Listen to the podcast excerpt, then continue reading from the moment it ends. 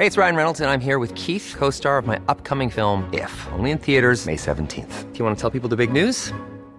All right, I'll do. Sign up now and you'll get unlimited for $15 a month in six months of Paramount Plus Essential Plan on us. Mintmobile.com slash switch. Upfront payment of $45 equivalent to $15 per month. Unlimited over 40 gigabytes per month. Face lower speeds. Videos at 480p. Active Mint customers by 531.24 get six months of Paramount Plus Essential Plan. Auto renews after six months. Offer ends May 31st, 2024. Separate Paramount Plus registration required. Terms and conditions apply if rated PG.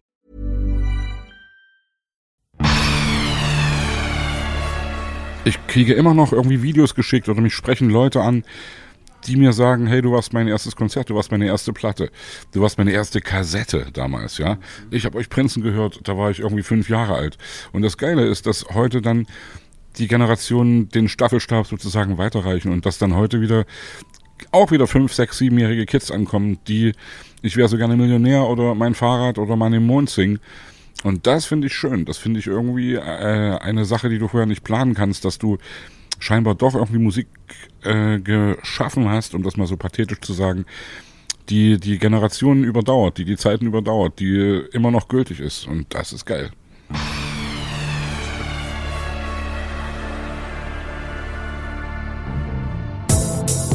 Hallo, der Prisma Podcast.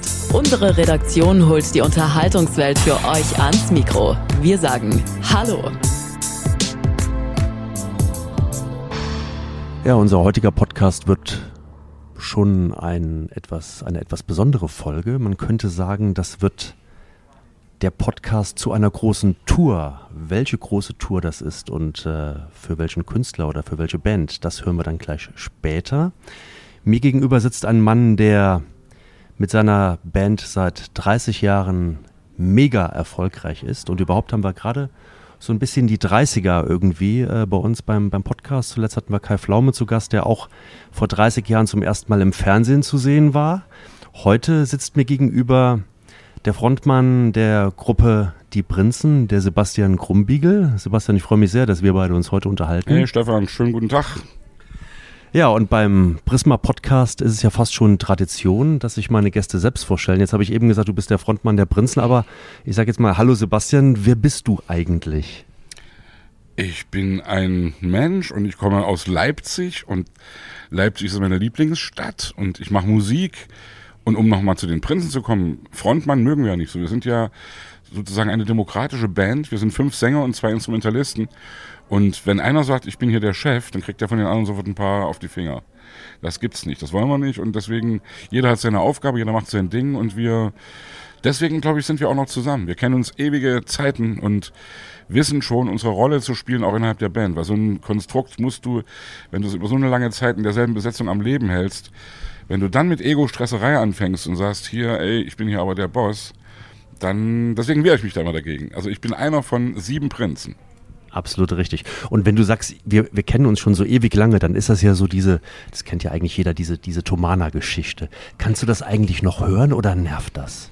Es ist ein Teil von mir und natürlich hat mich das extrem geprägt. Also wenn du als Kind zwei Stunden Bach singst am Tag und wenn du überhaupt in diesem, ja, in, in, in so einem klassischen Chor aufwächst und im Internat groß wirst, dann macht das was mit dir. Und wir waren natürlich auch noch extrem äh, privilegiert damals, weil wir als Ossis durch die Welt reisen durften. Und das war für uns natürlich eine Sache, wo du dann schon merkst, das erweitert deinen Horizont. Und ich glaube, es wäre wär auch für jedes Kind aus Köln oder aus Dortmund, aus Hamburg, aus München, wäre es auch ein Flash gewesen, wenn es als zehnjähriges Kind in Japan gewesen wäre auf einmal. Und das haben wir erlebt. Und natürlich, deswegen, hey, frag mich nach Tomano-Chor. Ich werde niemals ein böses Wort über diesen Chor sagen, weil ich weiß, dass ich ohne diesen Chor nicht da wäre, wo ich heute bin. Das, obwohl du rausgeflogen bist, ja?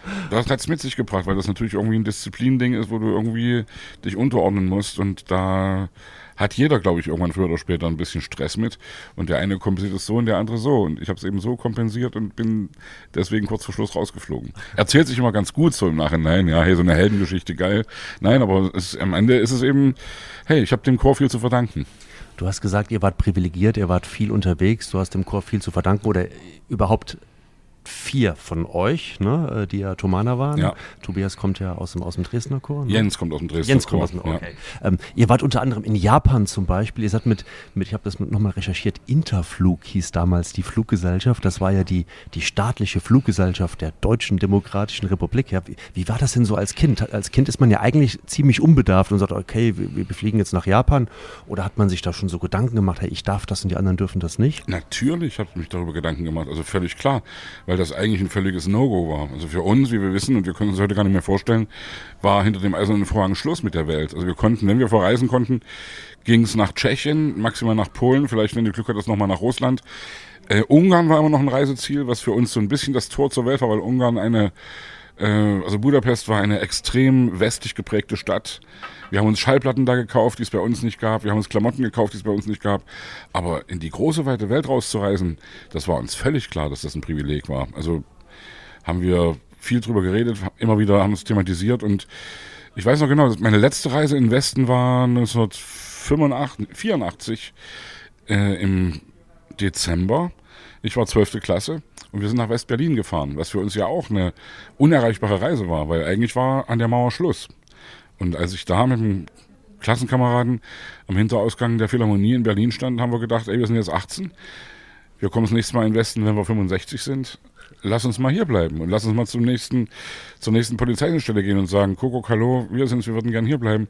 Wir haben es am Ende nicht gemacht und das ist eine, kann man immer wieder lange drüber reden, warum haben wir es nicht gemacht, weil die Leute mich heute immer wieder fragen, hey, du kommst aus dem Osten, warum bist du nicht geflohen damals?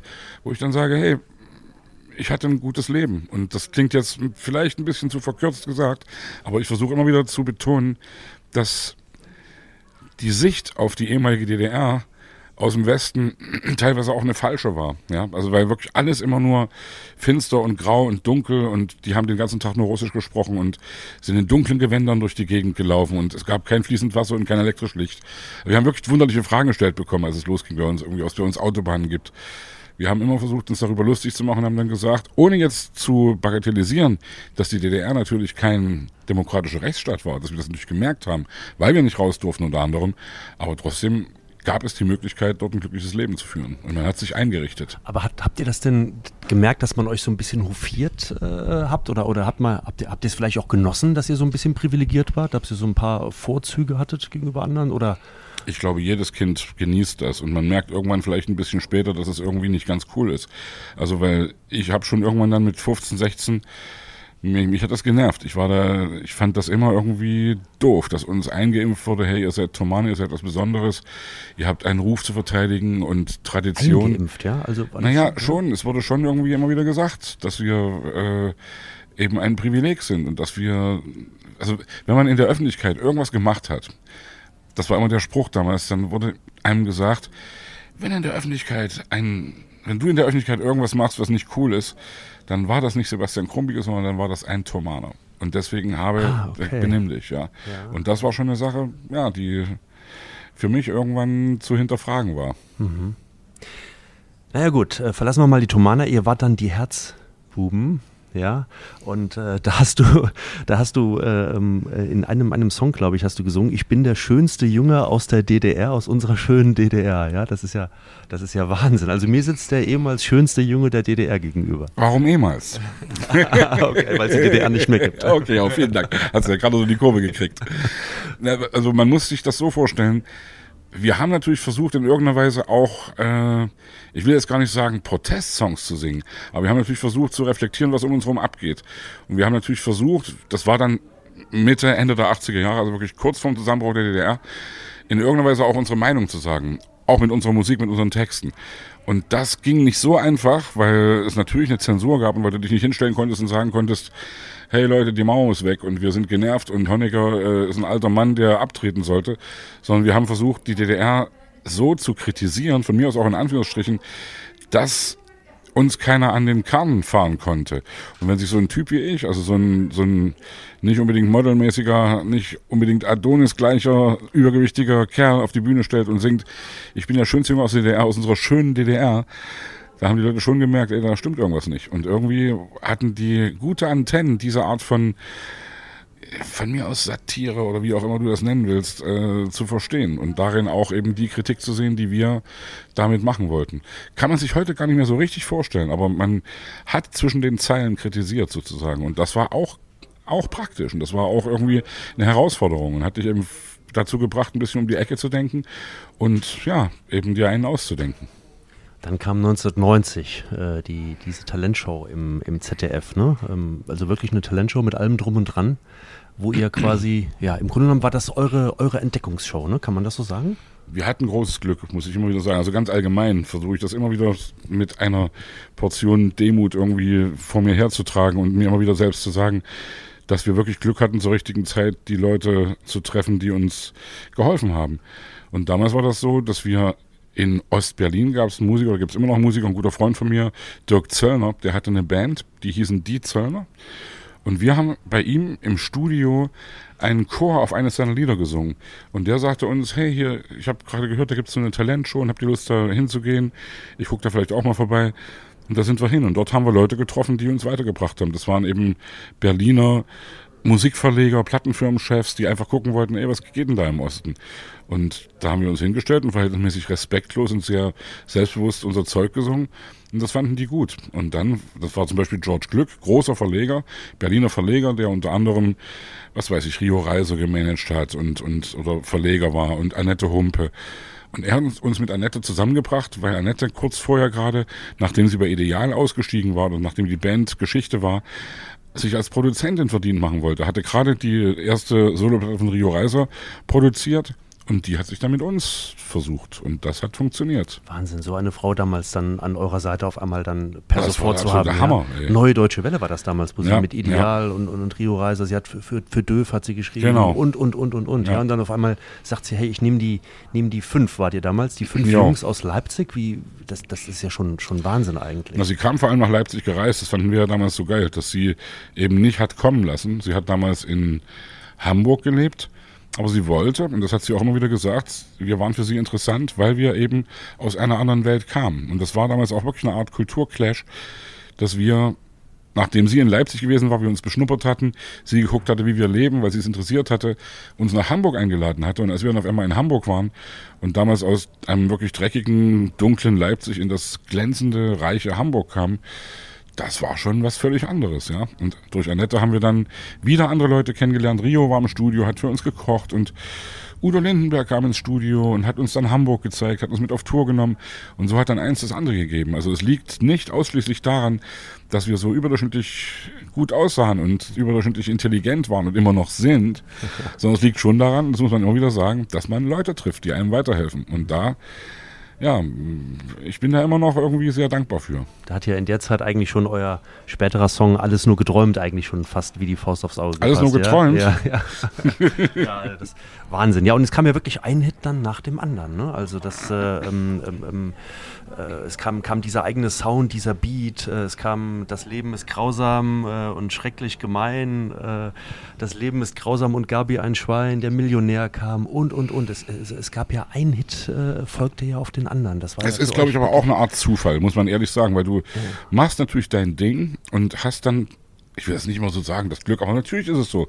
Du hast das Glück, mit dem, was du machst, was aus dir selbst rauskommt, eine Art Zeitgeist zu treffen und das war damals eben so. Und die Songs, die wir geschrieben haben, die haben die Leute eben irgendwie berührt und haben auch ein bisschen die Zeiten überdauert. Also um jetzt mal zum, zu, zu heute zu kommen, nach diesen 30 Jahren, ich kriege immer noch irgendwie Videos geschickt oder mich sprechen Leute an, die mir sagen, hey, du warst mein erstes Konzert, du warst meine erste Platte, du warst meine erste Kassette damals, ja. Ich habe euch Prinzen gehört, da war ich irgendwie fünf Jahre alt. Und das Geile ist, dass heute dann die Generationen den Staffelstab sozusagen weiterreichen und dass dann heute wieder auch wieder fünf, sechs, siebenjährige Kids ankommen, die ich wäre so gerne Millionär oder mein Fahrrad oder im Mond singen. Und das finde ich schön. Das finde ich irgendwie äh, eine Sache, die du vorher nicht planen kannst, dass du scheinbar doch irgendwie Musik äh, geschaffen hast, um das mal so pathetisch zu sagen, die die Generationen überdauert, die die Zeiten überdauert, die immer noch gültig ist. Und das ist geil. Bei euch war es ja wirklich so ein völlig neues Gesamtpaket. Das war ja auch euer Outfit. So, ne? Du hattest diese, diese roten, hochstehenden Haare. Ja, Tobias mit den wasserstoffblonden, langen Haaren. Eure, eure verrückten Videos teilweise. Ja, dann der A Cappella-Gesang. Das war ja, das war ja wirklich im Grunde genommen so in dieser Zusammensetzung etwas vorher nie Dagewesenes. Ich glaube, es, was richtig Neues erfinden kannst du nicht. Es gab Natürlich gab es das alles irgendwie schon. Also A, Cappella-Gesang gab es in den 20er Jahren mit den Comedian Harmonists. Äh, war das Gesamtpaket so, ne, so wie ihr es dann war? Ja, natürlich. Ich will, das, ich will das auch gar nicht schmälern, aber ich will nur sagen, du kannst, glaube ich, richtig neue Sachen erfinden. Geht nicht. Also auch bei Musik. Du musst das, was da ist, irgendwie neu durcheinander mixen und was anderes dir ausdenken. Und vor allem das Allerwichtigste, du musst es, es muss aus dir selbst kommen. Das, das glaube ich wirklich. Also wir waren nie eine gecastete Band. Ich weiß natürlich, dass das auch funktioniert, dass man Bands casten kann, dass man am Reißbrett irgendwie Dinge entstehen lassen kann, die dann eben auch erfolgreich sind. Aber ich glaube, dass dieser Erfolg nicht von langer Dauer ist. Und ich glaube auch, also für uns war es immer wichtig, dass das von uns selbst kam. Wir haben die Songs geschrieben, hat uns keiner gesagt, hey, färbt dir mal die Haare rot, färbt dir mal die Haare blond, zieh mal komische Leggings an.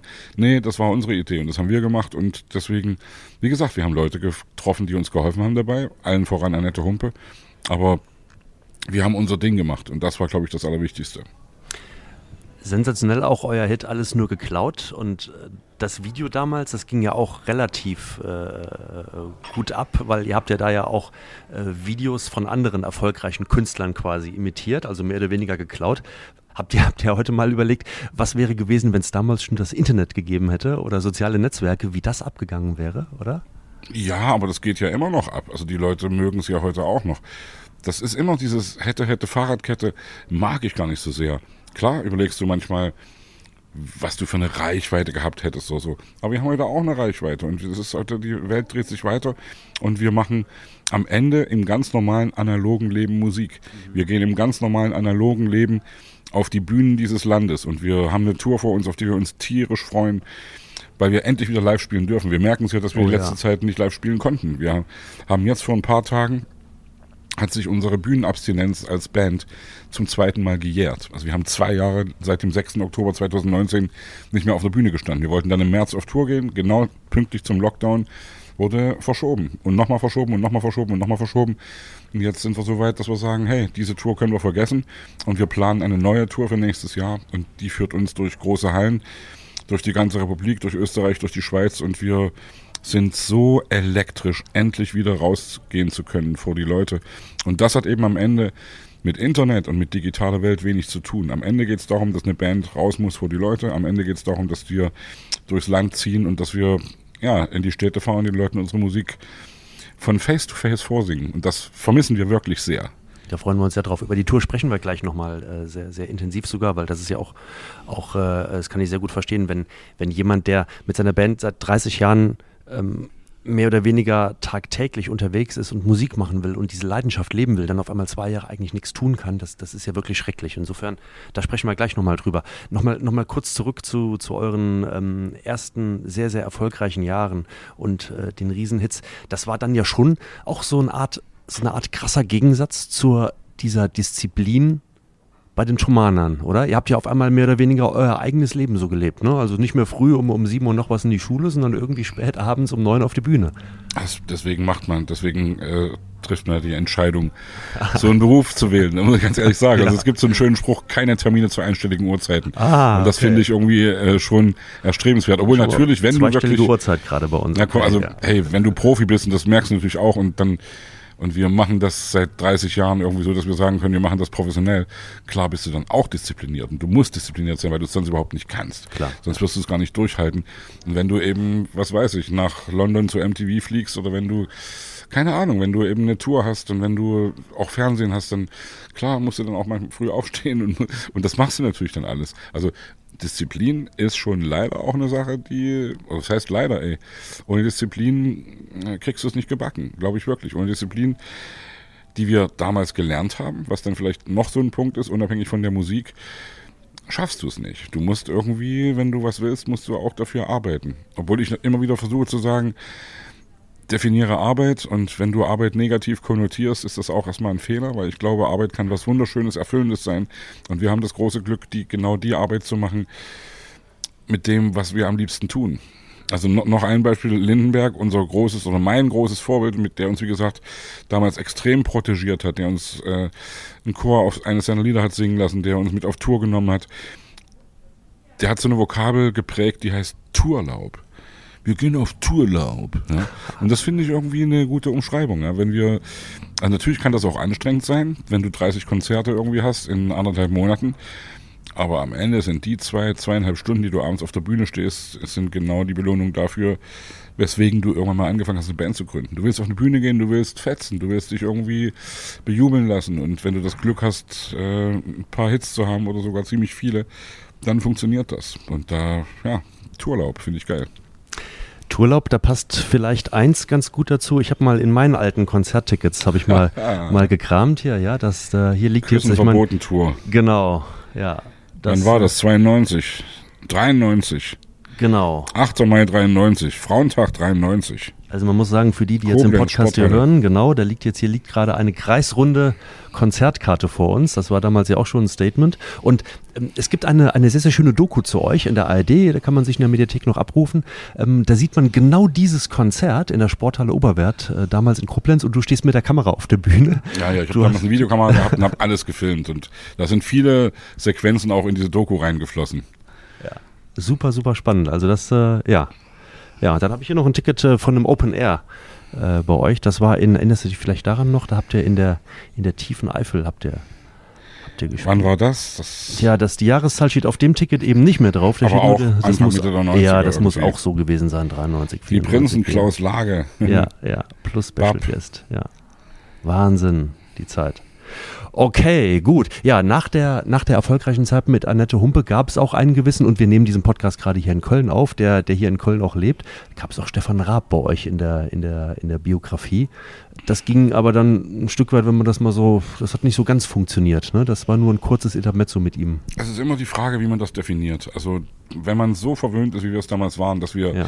vier Platten gemacht hatten, die alle Millionenseller waren, und dann kommt eine Platte und die verkauft, und ich sage es jetzt wirklich in großen Anführungsstrichen, nur noch eine halbe Million, dann sollte man nicht irgendwie sagen, hey, das ist aber jetzt ein Flop. Du, weißt du, ob das künstlerisch alles so gepasst hat oder nicht? Also, dass Annette für uns die kongeniale Partnerin war, das wissen mhm. wir. Aber auch Stefan, mit dem sind wir total gut klargekommen. Und es hat vielleicht musikalisch nicht so funktioniert oder wie auch immer. Aber ich schätze ihn sehr, ich achte ihn sehr. Wir haben ihn jetzt gerade wieder getroffen bei diesem Free Eurovision Song Contest, bei dem wir Millionär in einer neuen Version mit Echo Fresh und Motrip ja. äh, performt haben live. Und wir haben uns in den Arm gelegen, Stefan und die Prinzen, und wir haben gesagt, hey, das war eine geile Zeit und wir möchten das nicht missen. Und auch wenn du, also weißt du, kannst ja auch immer sagen, war das ein Fehler? Nee, es war kein Fehler. Du machst Erfahrungen und du gehst irgendwelche Wege und machst irgendwas und ich glaube, ja, du musst auch durch Täler gehen, um es mal so pathetisch zu sagen, um dann wieder zu schätzen, dass es wieder nach oben geht. Ich will gar nicht sagen, dass die Zusammenarbeit mit Stefan irgendwie ein Tal war, aber es war eben nicht so erfolgreich wie mit Annette.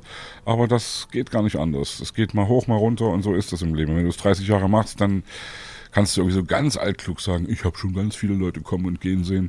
Hey, klar haben wir, aber wir sind immer noch da und wir sind in derselben Besetzung wie vor 30 Jahren dabei und sind gerade kurz davor, eine Tour zu fahren, die uns alle miteinander erfüllen wird. Und das ist doch erstmal ein Ding, wo du sagst, wenn es dadurch, wenn, wenn, bevor du sowas erlebst, du auch Höhen und Tiefen erlebst, das ist der normale Lauf der Dinge. Alles mit dem Mund hieß damals die, jo, das Album ne, mit Stefan. Ähm, ja, und wenn du, wenn du sagst, okay, wir sind nach 30 Jahren immer noch in der gleichen Besetzung zusammen, ja, ähm, was mir an euch so unheimlich gut gefällt, und vielleicht hat das damals ja auch ein Stück weit mit Stefan Raab dazu beigetragen, wie ihr euch immer wieder wandelt, wie ihr euch immer wieder nicht anpasst, sondern wie ihr euch immer wieder ein Stück weit neu erfindet, auch moderner werdet. Ähm, dann seid ihr in andere Locations auch gegangen, ähm, habt nicht nur in Hallen gespielt, sondern auch wieder in Kirchen und und und. Also das, das gefällt mir unheimlich gut. Und wenn wir gleich auf, eure neue, auf euer neues Album zu sprechen kommen, dann merkt man das ja nochmal. Ja, diesen, diesen, diese modernen Prinzen, die immer modern waren. Wie gesagt, also ich glaube, es geht darum, dich selbst bei Laune zu halten. Also wenn du merkst, dass irgendwas ausgelutscht ist, wenn du merkst, dass irgendwas langweilig wird, dann solltest du dich kümmern, weil Langeweile in der Kunst ist irgendwie was ganz Schreckliches. Und wir haben das immer versucht zu machen. Wenn wir gemerkt haben, ey, irgendwie haben wir uns jetzt hier festgefahren, lass mal irgendwie einen anderen Weg gehen, dann haben wir das versucht. Mal besser, mal schlechter, aber wir haben es gemacht und wir haben es durchgezogen und ich glaube, das ist der Grund, warum wir heute noch zusammen sind, weil uns nie wirklich langweilig war, weil wir uns auch Wir haben uns auch gestritten zwischendurch, wir haben uns auch zerstritten zwischendurch, aber wir haben immer wieder zueinander gefunden. Und du weißt, was du hast, wenn du eine Band hast wie die Prinzen. Da kannst du erstmal sagen, ja, yeah, wir haben es irgendwie ganz gut. Und ihr habt ja auch schwierige Zeiten gehabt. Es gab ja auch private, schwierige Momente, in denen ihr immer wieder sehr, sehr eng beieinander gestanden habt und auch das immer geschafft habt euer aktuelles Album, das hat natürlich einen Namen, wo man sagt, hey, also danach, nach die Krone der Schöpfung heißt das ja, danach, da kann ja eigentlich nichts mehr kommen. Höher, besser, schneller, weiter geht es ja eigentlich fast gar nicht mehr. Namen sind Schall und Rauch. Ja. Also, natürlich ist das ein cooler Name. Natürlich ist es irgendwie die Prinzenkrone der Schöpfung. Es gibt einen Song dazu und den, das ist ein Song, also der Titelsong des Albums, da geht es eigentlich um den Planeten, was machen wir eigentlich hier? Und also das, was eigentlich in aller Munde ist. Wir versuchen ja, Themen aufzugreifen, die uns unter den Nägeln brennen. Und eines dieser Themen ist eben, ja, logischerweise, wie geht's hier weiter? Und was haben wir überhaupt davon, wenn wir uns schicke Autos und große Häuser und noch ein bisschen mehr und noch ein bisschen schneller und noch ein bisschen höher und noch ein bisschen weiter durch die Gegend rennen, wenn wir damit den Planeten zerstören? Und sowas eben mit so einer ironischen Darstellung äh, hinzukriegen, wie mit Krone der Schöpfung, das ist viel wirkungsvoller, als wenn du einen Protestsong schreibst, wo du anfängst zu schimpfen und zu, äh, und zu sagen, es ist fünf vor zwölf. Ja, natürlich ist es fünf vor zwölf, aber ich glaube, wenn man das mit einer Leichtigkeit transportiert, dieses Thema, hast du viel mehr Gelegenheit, gehört zu werden zu solchen Themen. Und das war, glaube ich, immer unsere Stärke, dass wir eben nicht geeifert haben, dass wir nicht missioniert haben, sondern dass wir harte Themen angesprochen haben, mit ganz vielen Songs, mit geklaut, mit, was weiß ich, mit Deutschland. Auch auf dem neuen Album sind ein paar Sachen drauf, dürfen, darf man alles, die erste Single, Meinungsfreiheit, wo gehen wir gerade hin? Aber wenn du das ansprichst, eben mit einer Leichtigkeit und erstmal die Leute entertainst und die Leute merken vielleicht erst beim zweiten Mal zuhören, worum es wirklich geht, dann ist das, glaube ich, der Weg, den wir immer gegangen sind und der uns gut zu Gesicht steht. Hey, it's Ryan Reynolds, and I'm here with Keith, co star of my upcoming film, If, only in theaters, May 17th. Do you want to tell people the big news? All right, I'll do it. Sign up now and you'll get unlimited for $15 a month in six months of Paramount Plus Essential Plan on us. Mintmobile.com slash switch. Upfront payment of $45 equivalent to $15 per month. Unlimited over 40 gigabytes per month. Face lower speeds. Videos at 480p. Active Mint customers by 531.24 get six months of Paramount Plus Essential Plan. Auto renews after six months. Offer ends May 31st, 2024. Separate Paramount Plus registration required. Terms and conditions apply if rated PG. Leichtigkeit ist eigentlich ganz gut, wie du es gerade sagst, zum, zum neuen Album. Also ich finde es auch total frisch. Ähm, das Besondere für mich, finde ich, an eurem Album ist, dass ihr so viele andere Künstler mit hinzugenommen habt, die auch ähm, mit euch gemeinsam alte Stücke völlig neu interpretiert haben, ja. Die Freunde aus Hamburg zum Beispiel. Selbst die Doofen, ja, sind wieder mit, mit Wiegald aufgetreten. und Olli, alte Freunde. Ja, ja, ja ähm, äh, Jennifer Weist, äh, Echo Fresh hast du angesprochen gerade. Motrip. Ähm, ja, ja, das, also das war ein bisschen der Plan, ja, dass wir gesagt haben, wir möchten gern. Also das war, ganz ehrlich, jetzt, das war gar nicht unser Plan und das ist auch noch so ein Punkt. Das war der Plan der Plattenfirma, ja. Mhm. Und ich, also wenn Bands gefragt werden, hey, macht ihr euer Ding, seid ihr autark oder lasst ihr euch reinreden? Und dann kommt immer die Antwort, nein, wir machen genau unser Ding, wir lassen uns nicht reinreden. Wir haben uns diesmal reinreden lassen und haben das sehr bewusst gemacht, weil wir was du eben gesagt hast, neue Wege gehen wollten. Und wenn du mit neuen Partnern zusammenarbeitest und die machen dann Vorschläge und du sagst dann, nee, wollen wir eigentlich nicht, dann kannst du es dir auch klemmen, mit neuen Partnern zusammenzuarbeiten. Und wenn du mit Leuten zusammenarbeitest, denen du dann vertraust, und das sind eben neue Plattenfirmen, neue Produzenten, äh, neue Leute, die dich auch künstlerisch in irgendeiner Weise auf eine, in eine andere Richtung stupsen, dann solltest du auf die hören. Und das haben wir teilweise auch unter Schmerzen getan. Weil ich war zum Beispiel am Anfang völlig dagegen, die alten Songs nochmal aufzukochen. Ich habe gesagt, was soll denn der Scheiß? Brauchen wir überhaupt okay, nicht. Kein ja. Mensch braucht das irgendwie, Hits, die 30 Jahre alt sind, nochmal irgendwie neu aufzunehmen, weil du kriegst es nicht besser hin als damals. Und dann haben mich die Leute auch überzeugt oder haben uns die Leute überzeugt und haben dann eben gesagt, es geht ja nicht darum, dass ihr die neue aufnehmt, es geht nicht um einen Aufguss, sondern es geht darum, dass ihr sagt, wir sind jetzt 30 Jahre dabei, wir suchen uns Leute aus der neuen Generation, die sich diese Songs nehmen und aus diesen Songs was anderes machen. So dass eigentlich mehr oder weniger wir Gäste bei denen sind und nicht die Gäste bei uns sind. Und gerade bei Millionär mit Echo und Mo, dass wir eine Hip-Hop-Variante gemacht haben, ist das so dermaßen gut gelungen. Und ich habe so dermaßen viel gelernt, wie jüngere Leute, die 20 Jahre jünger sind als wir, texten, dass das eben wirklich eine völlig andere Kunstform ist, dass ich auch ein bisschen an dieser Stelle glaube, so ähnlich wie wir damals mit Lindenberg zusammengearbeitet haben, haben solche Leute wie Echo Fresh und Motrip heute mit uns gearbeitet. Es sind jeweils 20 Jahre zwischen den Generationen und wir schauen zu Lindenberg auf und für mich ist Lindenberg irgendwie wirklich ein großer Held, ein prägender deutscher Künstler. Und wenn uns dann so ein Mann wie, wie Motrip als 20 äh, Jahre jüngerer Hip-Hopper sagt, ich bin mit eurer Musik groß geworden und ihr habt mich dazu inspiriert, überhaupt anzufangen, Texte zu schreiben und Hip-Hop zu machen, dann finde ich das großartig, wie sich da sozusagen die Generationen die Klinke in die Hand geben. Und wenn da noch was Frisches bei rumkommt, so wie wir es, glaube ich wirklich, ohne jetzt hier so selbstgefällig das zu sagen, aber ich bin echt stolz auf unser Album und glaube echt, dass wir eine gute Platte gemacht haben, dann ist alles gut. Dann hast du alles irgendwie richtig gemacht. Und das darfst du und kannst du auch sein, stolz auf dieses Album. Und der Millionär, wenn ich das mal ergänzen darf, der ist der ist eigentlich, das ist eigentlich, wie ich finde, ein völlig neuer Song. Das ist ja nicht einfach nur modern aufgenommen, sondern der ist ja, der ist, der kommt ja völlig anders jetzt auf einmal daher. Ja, was geblieben ist, ist der Refrain. Ja. Und die Strophen sind völlig neu. Und die beiden Jungs haben Hip-Hop-Strophen dazu gemacht, die textlich dieses Lied von damals in die heutige Zeit holen. Und das finde ich großartig. Großartig finde ich auch, dass es äh, drei Hamburger, ich glaube drei Hamburger Jungs sind es, die Freunde heißen sie. Deine Freunde. Deine Freunde, die nennen, die nennen euch aber ab sofort nicht mehr die Prinzen, sondern die nennen euch ab sofort die Gangster. Weil genau dasselbe, sie haben sich alles nur geklaut ausgesucht und haben das Ding aber eben umgedreht. Sie haben gesagt, ihr habt damals von uns, als ihr zwölfte Klasse wart und wir fünfte Klasse, habt ihr bei unserer Kinderband an der Proberaumtür gehangen und habt die ganzen Songs von uns geklaut. Küssen verboten, Millionär, Mann im Mond, Schwein sein, alles nur geklaut. Und das finden wir total lustig, dass da jetzt eben, ja, eben auch die nächste Generation ankommt und uns sozusagen beschimpft, dass wir sie angeblich beklaut hätten. Und die Version ist hammergeil geworden. Richtig gut geworden. Olli Dittrich, mit dem ihr ja ähm, ähm, Schwein sein, äh, mit den Doofen also quasi aufgenommen habt, der sagt, und das, das finde ich ein Mega-Zitat, ich habe mir das mal rausgeschrieben, ich muss, muss dir das vorlesen, ähm, über euch, über die Prinzen.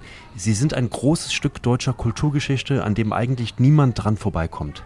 Das muss einen doch mega stolz machen, so, oder? Das ist so ein kluger Mann, der Olli Dittrich. Wenn der Aber jetzt mal, ja, komm ehrlich, ja, natürlich. Das ist doch der Hammer, oder? Das ist hammergeil. Also wenn, ja, wenn jemand sowas über dich sagt, also, hey, weißt du, ich kann immer nur sagen, wir haben versucht, immer unser Ding zu machen. Und wir haben immer versucht, sozusagen unsere eigene Zielgruppe zu sein und nicht danach geschielt, irgendwelchen Leuten nach dem Munde zu singen, sozusagen. Ich glaube, dass das am Ende der Punkt ist, wie du sowas erreichen kannst.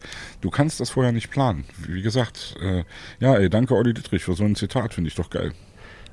Was ist denn dein, dein persönlicher Lieblingssong von, ähm, von der Krone der Schöpfung? Kann ich gar nicht so genau sagen. Ich habe wirklich viele Lieblingssongs. Also ich finde. Gibt es sowas gar nicht, dass ein Künstler sagt, so, hey, von dem Album, von den 12, 13, 14 Stücken, das ist so. Äh das ist wirklich schwierig, weil das, also gerade, also es ist noch zu frisch dazu vielleicht, dass ich zu wenig Abstand habe. Ich finde natürlich den Titelsong wirklich großartig. Ich finde auch Geliebte Zukunft ein hammergeiles Lied. Also Geliebte Zukunft war so ein bisschen unser Corona-Verarbeitungslied. Ja, ich wollte ein Lied machen über darüber, dass, die, dass in Zukunft schöne Sachen auf uns warten und dass man die Zukunft positiv sehen sollte, ohne das so platt zu sagen. Sondern bei dem Lied geht es darum, dass wir eigentlich, man hat das Gefühl, wir singen über eine Person in der Du-Form. Wir sprechen eine Person an und äh, singen da zwei Strophen, was du alles machst. Du machst aus Kindern Astronauten, aus Trauben machst du Wein. Äh, und dann im Chorus kommt eben dann die Auflösung, dass es um die geliebte Zukunft geht. Und das war für mich wirklich ein Bedürfnis, ein Lied zu machen, in dem ich äh, nicht sage, und wir haben wirklich echt unter der Pandemiezeit gelitten, weil wir nicht raus konnten, weil wir nicht irgendwie auf Tour gehen konnten. Aber einfach zu sagen, hey Leute, das wird irgendwann wieder kommen und die Zukunft ist unsere beste Freundin. Und da, also Geliebte Zukunft ist für mich auch ein Lieblingslied. Aber es gibt viele Lieblingslieder. Das Alpaka-Lied, das letzte Lied auf dem Album, habe ich gestern Abend gerade im Kölner Treff live gespielt am Klavier. Ist für mich ein Liebeslied, das aber eben kein kitschiges Liebeslied ist, sondern ein Liebeslied, das du für jeden singen kannst, das sehr allgemeingültig ist. Ich weiß selbst nicht so genau, für wen ich das geschrieben habe. Ob, ob das irgendwie für meine Frau, für meine Eltern, für Freunde, für Kinder, für das ist äh, ein wunderschönes Lied geworden. Und ich freue mich, dass ich das so äh, wirklich voller Inbrunst sagen kann. Und mir ist es fast ein bisschen peinlich, weil ich will mich ja gar nicht selber loben. Aber das ist einfach ein schönes Lied und ich bin da sehr glücklich damit. Okay, dann lass uns doch in den ersten der beiden Songs äh, Geliebte Zukunft, die du eben angesprochen hast, dann hören wir doch da jetzt mal kurz rein. Wir sind bereit für das, was du uns geben kannst. auf unserer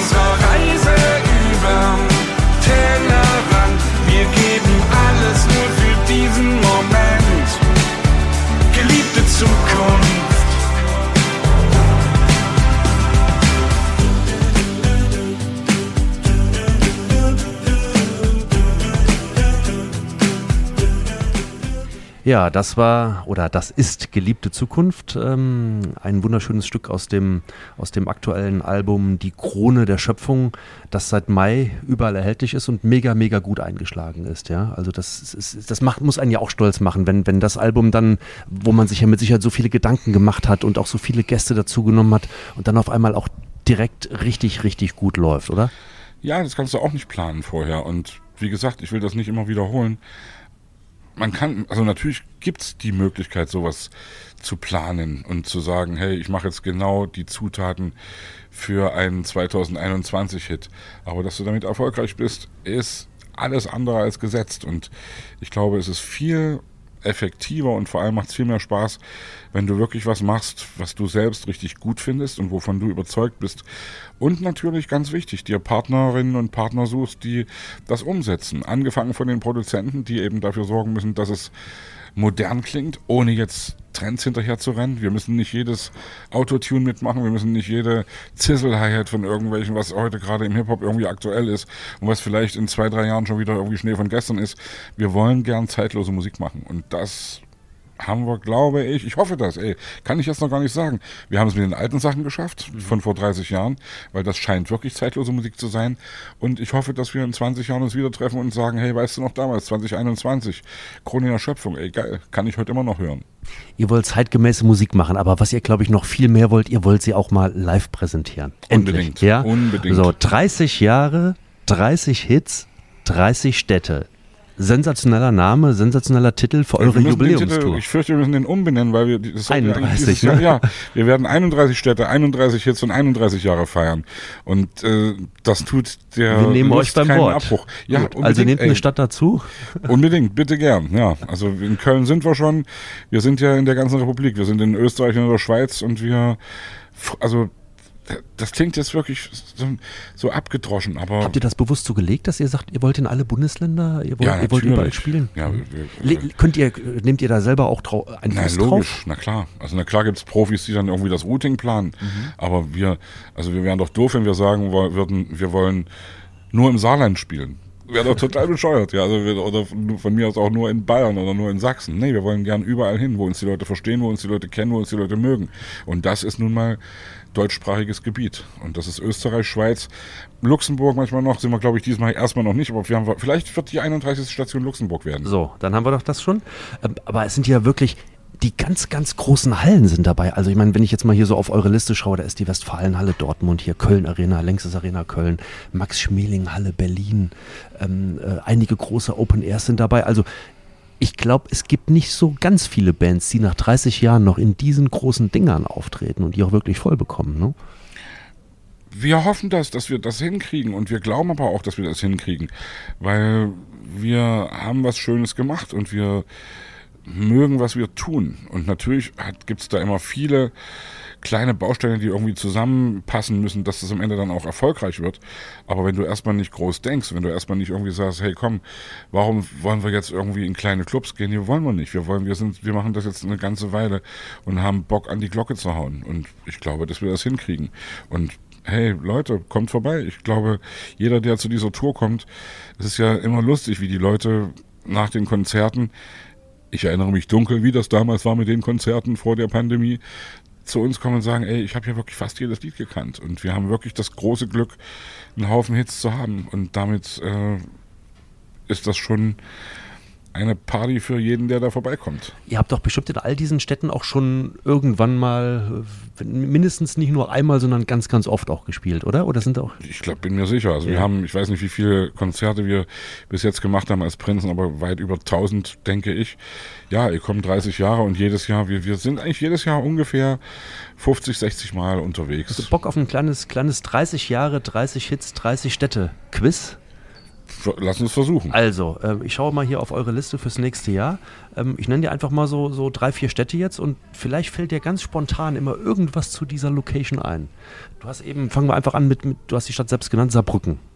Verbindest Saarbrücken, du irgendwas mit Saarbrücken? Saarlandhalle. Also natürlich verbinde ich was mit Saarbrücken und ich mag, also das Schöne ist ja, dadurch, dass du so viel rumkommst, dass du wirklich dich immer auf die, ich sage es mal ein bisschen äh, despektierlich, auf die Sitten und Gebräuche der Eingeborenen einstellen kannst. Das ist wirklich, und das Saarland ist schon wirklich ein spezielles Land mit einer extrem kulinarischen Küche und mit wirklich einer wunderbaren Landschaft und mit Leuten, die uns immer mochten, von Anfang an. Ich also nicht nur Saarland, auch die viel, viele Städte, die wir waren nicht nur in Saarbrücken, wir waren auch woanders. Wir haben einmal in Saarbrücken gespielt, weiß ich noch genau, zur Tour de France. Da ist die Tour de France irgendwie da lang gekommen und da haben wir irgendwie in Saarbrücken Open Air gespielt zur Ankunft. Werde ich nie vergessen. Das war der totale Hammer. Also Okay. kannst du mir, glaube ich, ich kann dir zu jeder Stadt irgendwie Dann machen wir einfach mal kurz weiter. Wir, wir sitzen hier gerade in Köln. Machen wir mit Köln weiter. Köln, also wie gesagt, schon mal durch Stefan ist Mhm. Stefan für mich Raab? Köln ein, ja, Stefan Raab ist für mich Köln ein, ein großartiges Pflaster. Und wir haben hier, ich weiß es noch, irgendwann mal ein, ein Open-Air-Konzert gespielt. Wann war denn das? Irgendwie Ende der 90er Jahre, was ein totaler Rausch war für mich, weil das ganz, ganz viele Leute waren und weil wir schönes Wetter hatten und weil die Leute total dabei waren und ich weiß gar nicht mehr, auf welcher, das war irgendeine Wiese oder irgendwas. Was gibt's denn da hier? vielleicht vorm Stadion, ne? So auf Das der, kann sein, das Ja, kann sein. ja. Es waren unglaublich viele Ja. Menschen und das war der absolute Hammer. Und natürlich, wie hießen denn, wie hieß denn die, als es die Lanxess Arena noch nicht gab, wie hieß denn die Halle vorher? Das war die Sporthalle. Sporthalle Köln, genau, Ja. ganz genau. Ja. Da, ja. Okay, weiter. Ähm, Rostock. Rostock haben wir gespielt in kleinen Clubs ganz am Anfang, also weil Rostock, äh, Rostock ja im Osten ist. Und das kennen wir natürlich noch, als wir noch nicht die Prinzen waren. Gab es kleine Clubs in der Stadt, in denen wir gespielt haben. Wie hieß denn dieser Club, Mensch? Oh, das vergesse ich jetzt. Ja, da kann ich dir jetzt nicht helfen. Mau-Club. Mau-Club hieß dieser Club. Und äh, da haben wir gespielt.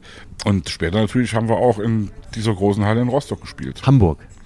Hamburg Alsterdorfer Sporthalle, Hamburg Docks, Hamburg Große Freiheit. Da haben wir in so vielen Locations gespielt. Wir haben sogar mal im Grünspan gespielt. Das ist ein kleiner Club, auch alles auf der Reeperbahn. Ja. Also Hamburg ist Und euer Album habt ihr da aufgenommen, auch jetzt in Hamburg, ne? Ist ja, das- ist das- teilweise, ja. teilweise. Wir haben vor allem die ersten Alben in Hamburg aufgenommen. Also Hamburg kenne ich wie meine Westentasche und Hamburg ist für mich wirklich auch so eine Art zweite Wahlheimat. Also ich, immer wenn ich da bin, habe ich Flashbacks und weiß genau, also ich kenne mich da ernsthaft aus. Und damals hat uns Lindenberg Hamburg gezeigt und das war für uns ein totaler Flash, weil wir eben ja aus dem Osten da nach Hamburg kamen. Und wenn der Lindenberg Hamburg zeigt, dann ist, Ham ist es ein anderes Hamburg als Oh ja, das, das was in irgendwelchen Stadtführern drin steht, weil da kommst dann wirklich gerade auf dem Kiez, gerade auf der Reeperbahn, in diese ganzen Läden rein und kommst aber nicht nur in die Läden rein mit ihm, sondern du kommst eben auch in die in die Hinterzimmer und in die in das Allerheiligste, in die wirklich in die Herzkammern und lernst diese ganzen Kiezgrößen kennen. Also Hamburg, ey, Hafenstadt, Weltstadt, Hamburg geil. Also, dann schaue ich nochmal, dann nehmen wir noch eine letzte Stadt, nehmen wir Berlin. Berlin, Deutschlandhalle, als sie noch stand damals, aber haben auch verschiedenste Locations gespielt in Berlin.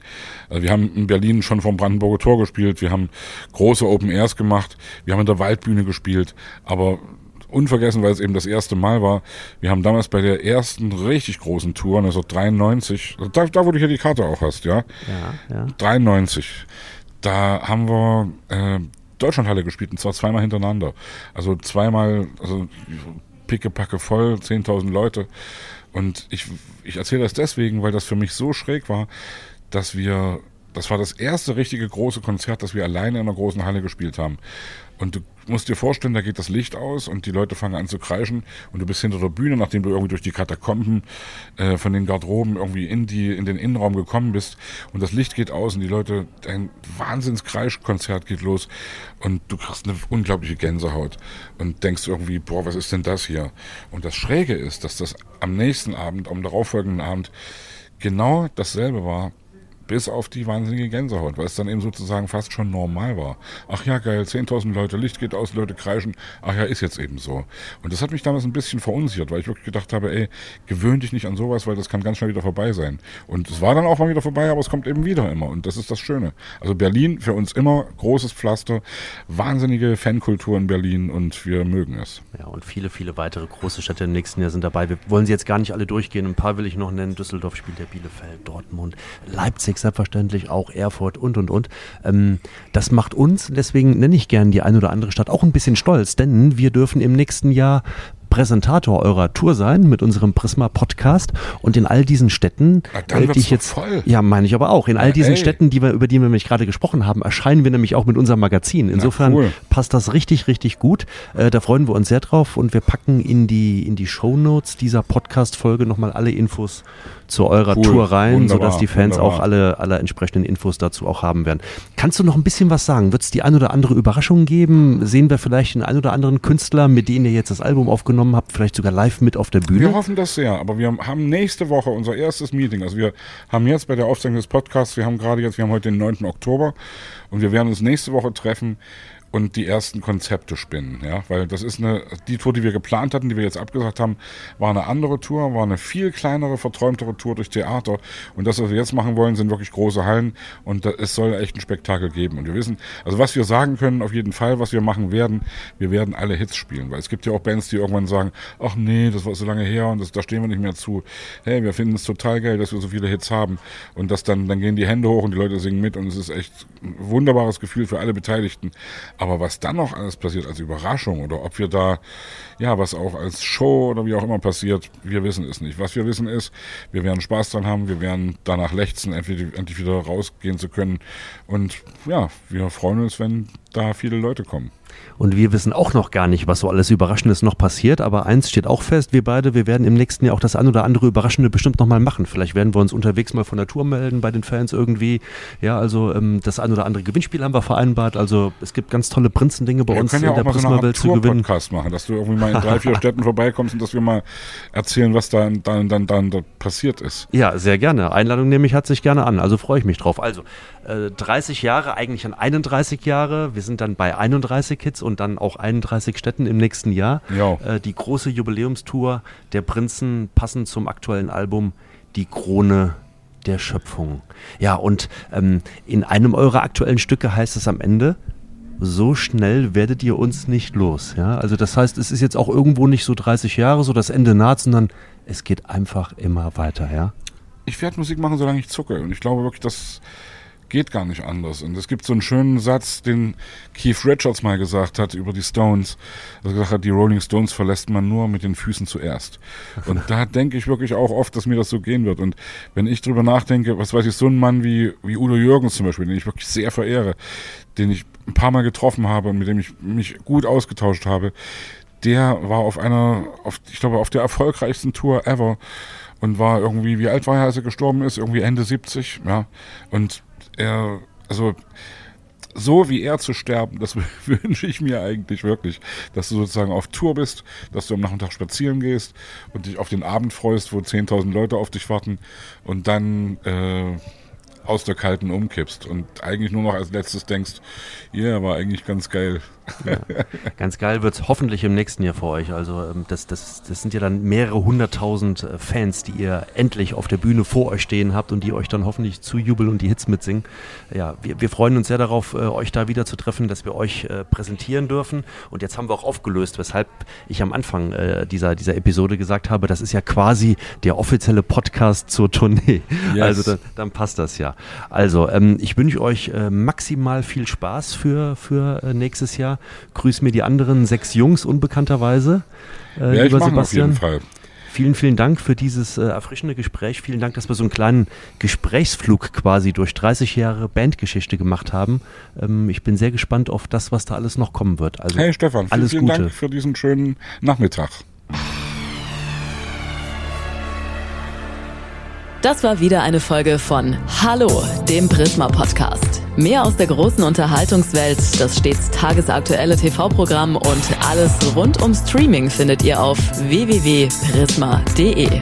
Bis zur nächsten Folge.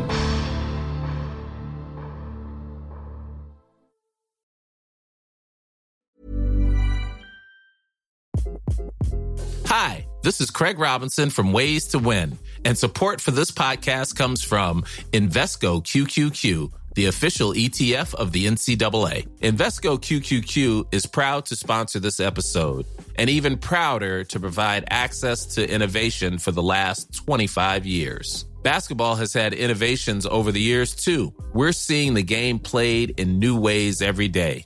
Learn more at Invesco.com slash QQQ. Let's rethink possibility. Investco Distributors, Inc.